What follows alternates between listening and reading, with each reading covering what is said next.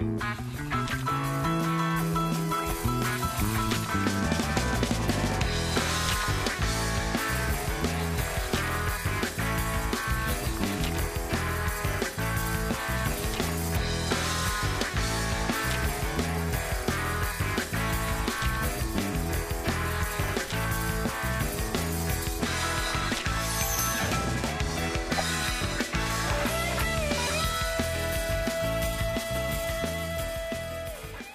Everybody. Welcome to the July 28th, 2017 edition of Colorado Inside Out. I'm your host, Dominic Dezzutti. Thank you very much for joining us.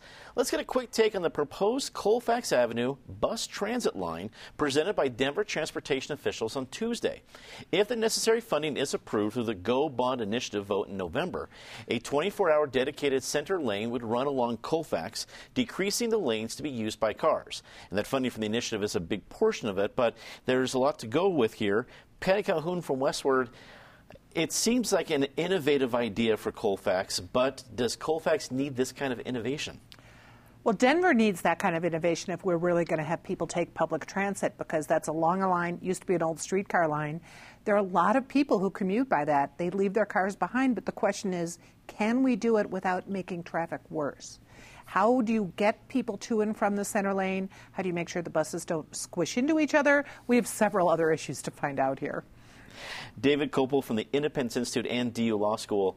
The whole idea of rapid bus transit, and I realize that, that this isn't exactly that, uh, has been something that the Independence Institute has advocated a long time in different scenarios. So I, I understand this is different, but does this uh, seem like a good idea based on the whole idea of rapid bus transit? The concept may be fine, but you got to look at who's going to be implementing it. Mayor Hancock is the anti-mobility mayor. Patty talked about, well, would this cause more traffic? That's the point. He's doing everything he can to increase traffic problems in the city of Denver. If you like traffic jams, he's your man. Back when RTD was being approved by the voters in the 70s, the promise was if you vote for this, we're going to have a monorail running down Colfax. Uh, remember all the lies they told about light rail and how fast that was going to get built, all that kind of stuff. There is no reason at all to trust the Denver or our government or RTD to implement a new uh, project like this competently or at all. Joey Bunch, reporter with ColoradoPolitics.com. This it won't be the centerpiece, but it'll be a big chunk of that big Go Bond initiative. And Denverites have traditionally been pretty generous when it comes to bond maneuvers, but this is something where people can have a pretty distinct opinion. If they like something on Colfax or it's the heart of the city, there's a, there's a lot of emotions there. How do you think Denverites are going to react to this proposal? Well, I think when they first hear it, they're going to like it because anybody that's ever been in that right lane and been stuck behind a bus would love to make that thing disappear so that they can go on. But we're taking a lane out of traffic or we're adding more lanes to traffic. It's the right problem and the wrong solution. We'll be in traffic jams for three or four years while they're building this thing. So, you know, it, on, on, on first blush, I say, yeah, let's get those buses out of the way. On second blush, I say, well, where are we going to put them and how are we going to pay for them? I don't know. I'll believe it when I see it. I, I don't, but I don't believe it right now. Justine Sandoval rounds out the panel, political activist. Uh, you're a Denver native. Your family's Denver natives. What do you think the reaction is going to be to this kind of significant change to the heart of Denver? Well, I was a longtime RTD user. I pretty much echo what everyone here had to say. I don't trust RTD because I've had lots of promises in the past with light rail, with all of these other things, and it seems like they don't have a concept when it comes to budgeting and having a realistic budget projection. All of these projects tend to grow later on, and they're struggling later to finance FasTracks is a good you know example there of that. So while it sounds like a great idea, and I would love to do really innovative things to make public transportation better, are people going to use it? Uh, is it going to be worth the cost? And really, are we going to be willing to sit in the traffic jam that's going to be be on Colfax for the years that it takes to build this project? Let's get to it. The U.S. Senate went into overtime late on Thursday night to decide the fate of what was called the skinny repeal of Obamacare. Senator John McCain joined two other GOP senators to vote against the measure, sending it to defeat. Colorado Republican Senator Cory Gardner voted in favor of the failed plan. Patty, I've got to say, this is one of the most interesting seasons of reality TV I've ever seen. I, I, I love the characters. They're adding new drama. It's, it's very entertaining. Your thoughts of McCain the Maverick making his uh, appearance late last night? Well, it's a shame that the reality show isn't set in the Big Brother house as opposed to, say, the White House. I, this is the this is our federal government at work. But if you're talking about an amazing twist in reality, so Donald Trump, when he was a candidate, talked about how John McCain was no hero because he'd let himself be be a prisoner. Well, it was John McCain who held the White House hostage last night when he stood up and was one of three Republican senators who voted against this, and he proved he was a hero that night. It wasn't like they were he was turning down a great bill. The fact is the skinny repeal had nothing in it.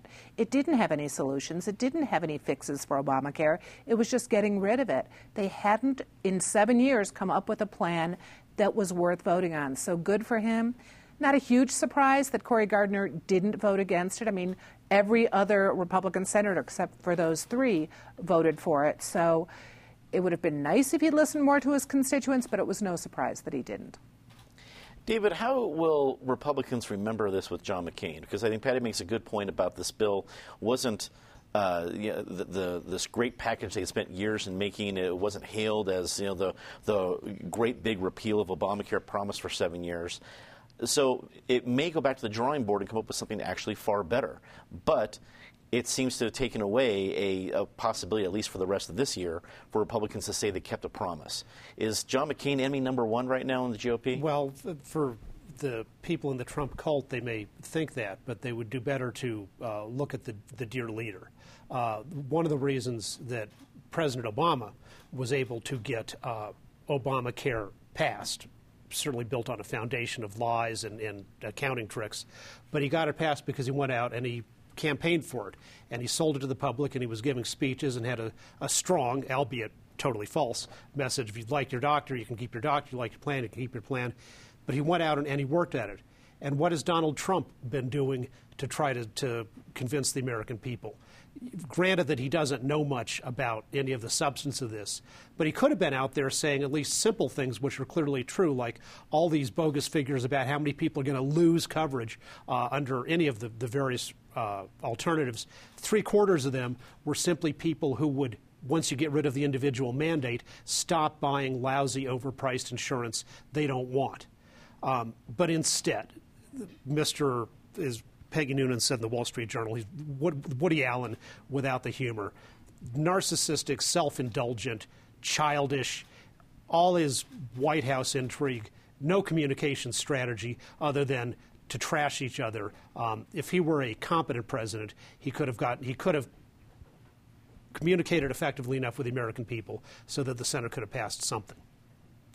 Joey, when I look at uh, Cory Gardner's position, uh, Patty made a good point about there weren't a whole lot of Republicans who are going to vote no on this, but kind of gets to have his cake and eat it too. He votes yes, so he goes, hey, I, I, voted for repeal of Obamacare, but it loses, so it doesn't necessarily, at least at this point, get stuck to him as a policy that he has to defend. Uh, do you think that is the situation, or am I reading it wrong? Well, no, I think you're reading the situation absolutely correct in the moment, but Cory doesn't run again until 2020, and a lot of things can still happen between then and now. I'm just a little bit stunned by all this because Republicans have had seven years to come up with a plan, and it, it acts like they, they're drawing it up in the dirt starting last week. And I agree with what Dave said. You know, where's Trump on this? This is Trump's signature problem. Pro- well, problem and promise that uh, you know he told us he was going to do this. He told us he was going to build a wall, but it looks like that wall is going to get built before Republicans can pass a health care plan. But maybe we've seen politically, and maybe they've seen in Washington. We'll see that they can't afford a new car. So maybe let's fix the car that we have and make do with it. So we'll see. I don't think Cory's going to pay a price. Cory's been really good, as has Mike Coffman been, of embracing Trump when he needs to embrace general Republican values and distancing themselves from the man. And if things go forward in the direction that they continue to go forward, you know, they're going to be pioneers because I think a lot of people are going to be distancing themselves from Trump between now and next year's midterm election. Justine, after the vote was made, uh, a speech by Mitch McConnell said that you know he thought the people on the other side of the aisle would be celebrating, and then when Chuck Schumer began to talk, he said we're not celebrating, but we are relieved.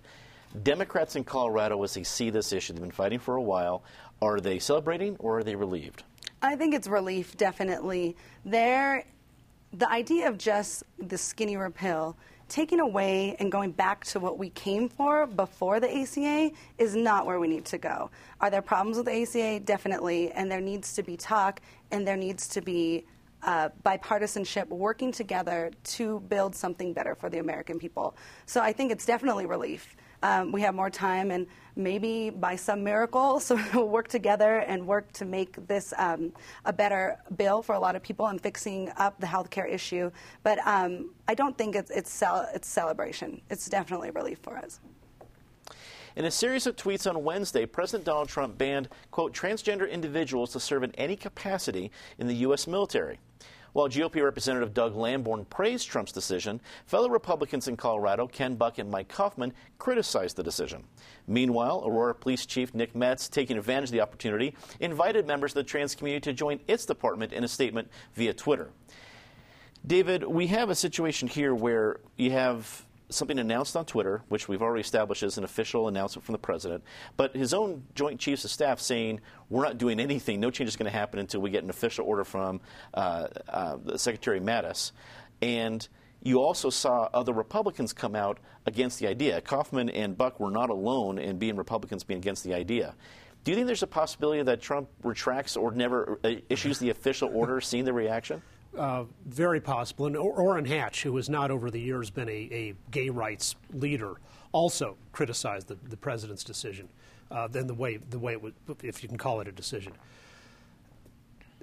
Donald Trump is always saying how much he loves the military, loves the people in uniform, respects them so much, all, all that. And, you know, it, it seems to be sincere when he's saying that.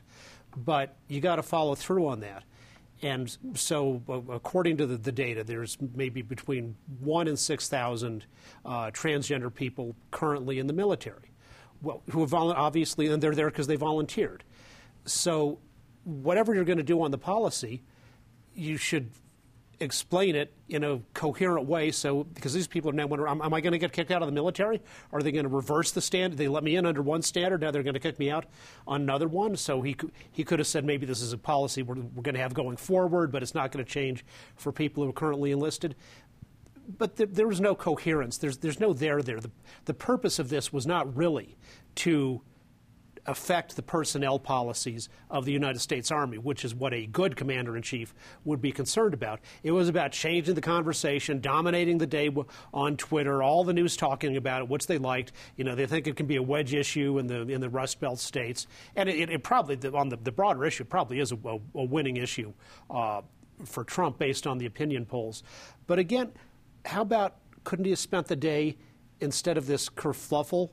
Trying to sell his health, uh, some health care plan. Uh, again, he is, whatever else you can say about him, whether you agree or disagree with his policies, he's incompetent.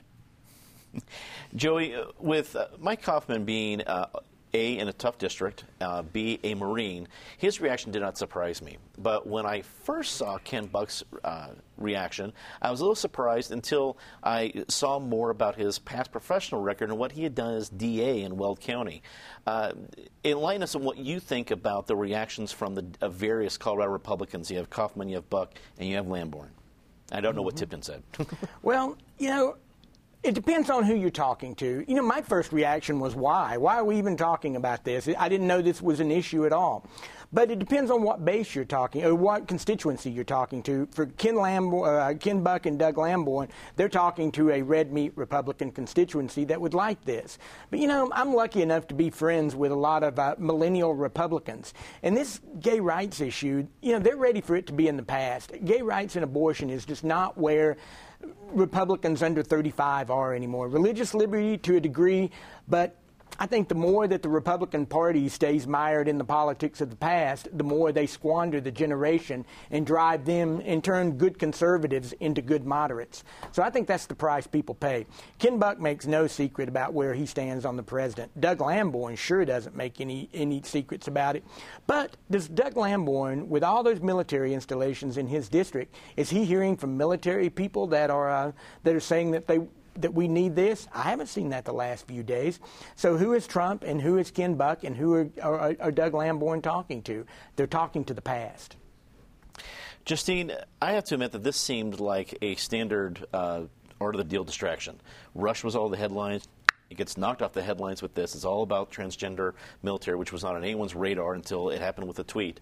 Uh, is this actual policy that's going to be changing a big argument, or is this distraction? Definitely distraction. Um, you have the health care, the biggest promise of Trump failing, and uh, the repeal and replace failing. And then you know, it, this is just another one of those moments. This is an issue that feeds to his people, to his base, the people show up at rallies that would definitely get behind this in a time when he probably needs a boost right now. And so it was totally out of left field, not an issue we were talking about. I would have to say this is definitely another distraction from the White House to look away from the craziness of Russia, healthcare, the list goes on and on and on. Patty, what did you think of the reactions from the uh, Republicans in Colorado? You have the, the, the three ones we mentioned uh, Coffman, Buck, and then uh, Lamborn. Pretty much what you'd expect. What no one expected was this tweet to come out. There's no motivation. It wasn't as though some person leading a platoon suddenly had to run aside and have a sex change operation. It's there was nothing pushing this. And I wish I thought that Trump actually had thought it through, like, oh, this will distract people. But I'm afraid he doesn't even have that much thinking in his head. I think it's just an impulse. He's something like, whoa, this is a weird thing. Let's put it out there. He didn't. He wasn't paying attention to the health care. He wasn't thinking this will take people's attention off Russia. And when you look at some of the people who've served in the military, so already they're showing their courage. They're volunteering to go serve in a war it takes courage to come out and say we are transgender too. We just did an interview with a former a former Marine, was in the service 20 years, transgender, came out living in Castle Rock, and what this means to someone who served their country like this, it's outrageous. Denver City Council members Robin Kniech and Paul Lopez proposed an ordinance last week that would stop much of the cooperation between the Sheriff's Department and Immigration and Customs Enforcement. The ordinance includes halting the practice of informing ICE when an immigration detainee is leaving the jail, among other related practices. Joey, this puts into law that is already kind of accepted practice, but should Denver be putting these practices into law and putting a spotlight on itself? No, no. I would say the same thing to the um, to the ideologues on the left that I say to the to the ideologues on the right. There are people in the middle who are scared. You know, why poke the bear? You know, in the last legislative session, we had a bill to arrest public officials if they supported sanctuary city policies. That bill was never going to pass. This one, yeah, in Denver, it might pass. But the more you poke the bear, the more that you make this an issue on the statewide level, the more it's going to gain traction in the next legislation, legislative session, the more it's going to train, gain traction in the media. And the people in the middle who don't understand that this is is just politics are frightened. And I'd like to tell both sides to start frightening people with political saber rattling. Justine, let's go to that point. Is Denver looking for a fight, making this a law? Should they just let it be because it is already the practice of what how the sheriff's department deals with ICE? You know, this situation's difficult. I think what I want to say is like, where is the humanity in a lot of people? Uh, we need to look at the situation where these are these are lives, these are humans and if they're breaking the law to the extent that they need to get out of the country, then that's an issue. But a lot of these people are there for traffic issues, for everyday things that happen. And uh, you know, like Joey said, we're scaring people in the middle. And that's what we need to really look at. Do we need to fix the immigration issue? Definitely. We need to have a different policy. We need immigration reform, but it needs to be humane we're the U.S., we can do better than just ambushing people, rounding them up at the courthouse. We need a better system. We need to do better as humans, as Americans in this situation. Patty, the proposed law would only affect um, folks who are not there for a violent crime or past felonies or terrorism. So, assuming the, the, the, the, kind of collective sense of the real bad guys, bad people, would still be held to a, a different standard. But is this the right move for the Denver City Council? Well, the proposed ordinance does fit within federal law. The problem right now is it would box in the city of Denver, which is trying to walk a very fine line, because no one has a good definition of what a sanctuary city is, except for maybe Jeff Sessions.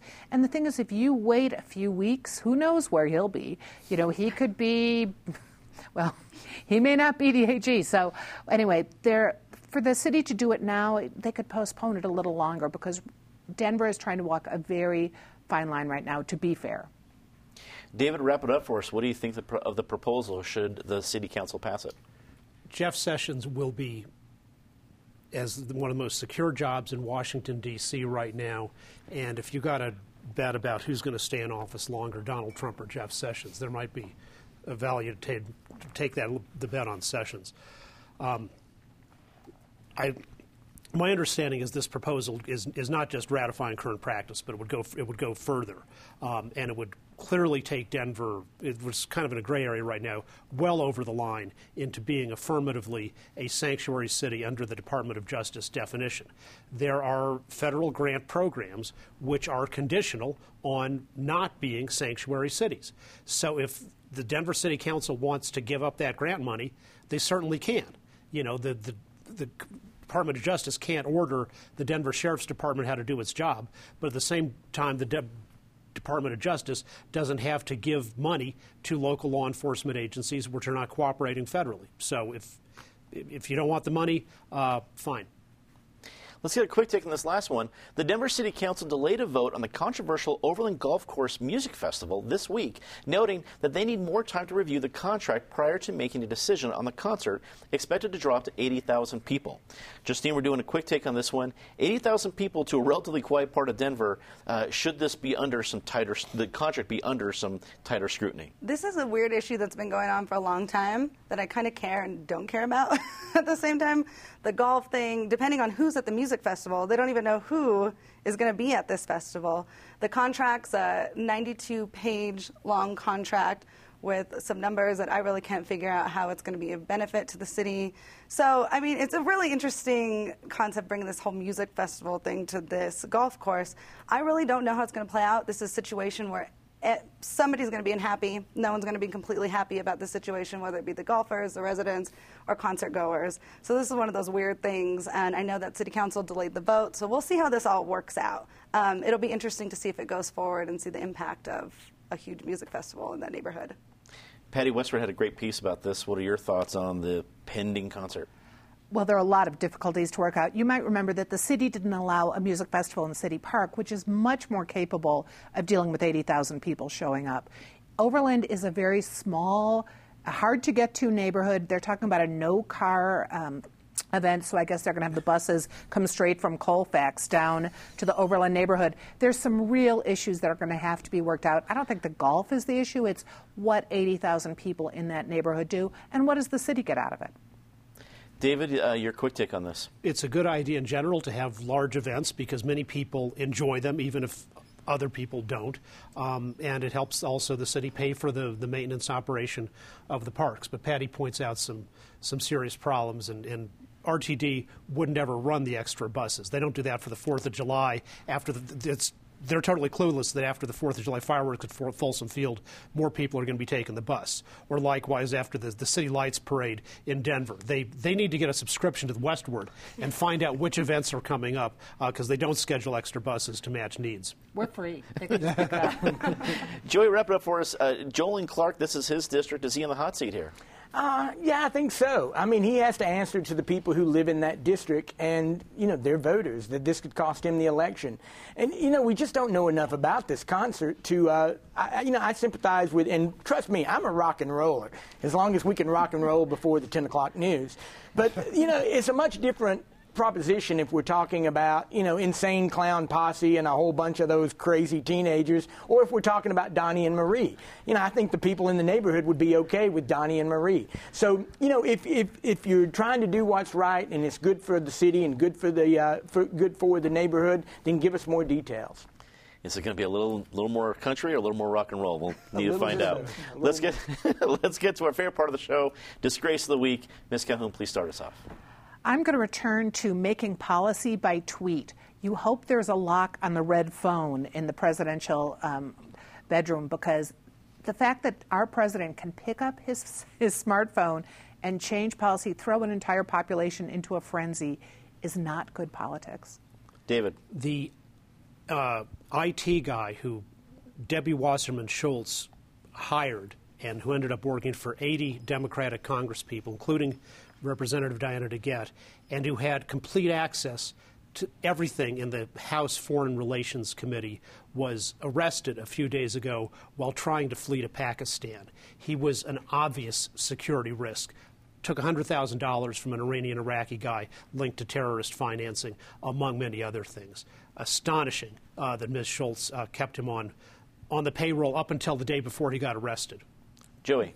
We are double teaming Anthony Scaramucci today, uh, the president's new uh, director of communications. My, I take exception with him for his appearance with Chris Cuomo the other morning, where he said uh, he quoted uh, Ed Koch and said that I don't give the cancer, I, uh, I don't get the cancer, I give the cancer. Well, that's not what Koch said. He said I don't get ulcers, I give ulcers very poor choice of words. And then the second time he used it, he said heart attack, which Ed Koch died of a heart attack. So I, thumbs down on his choice of words for a man who's the country's paying to be a communicator.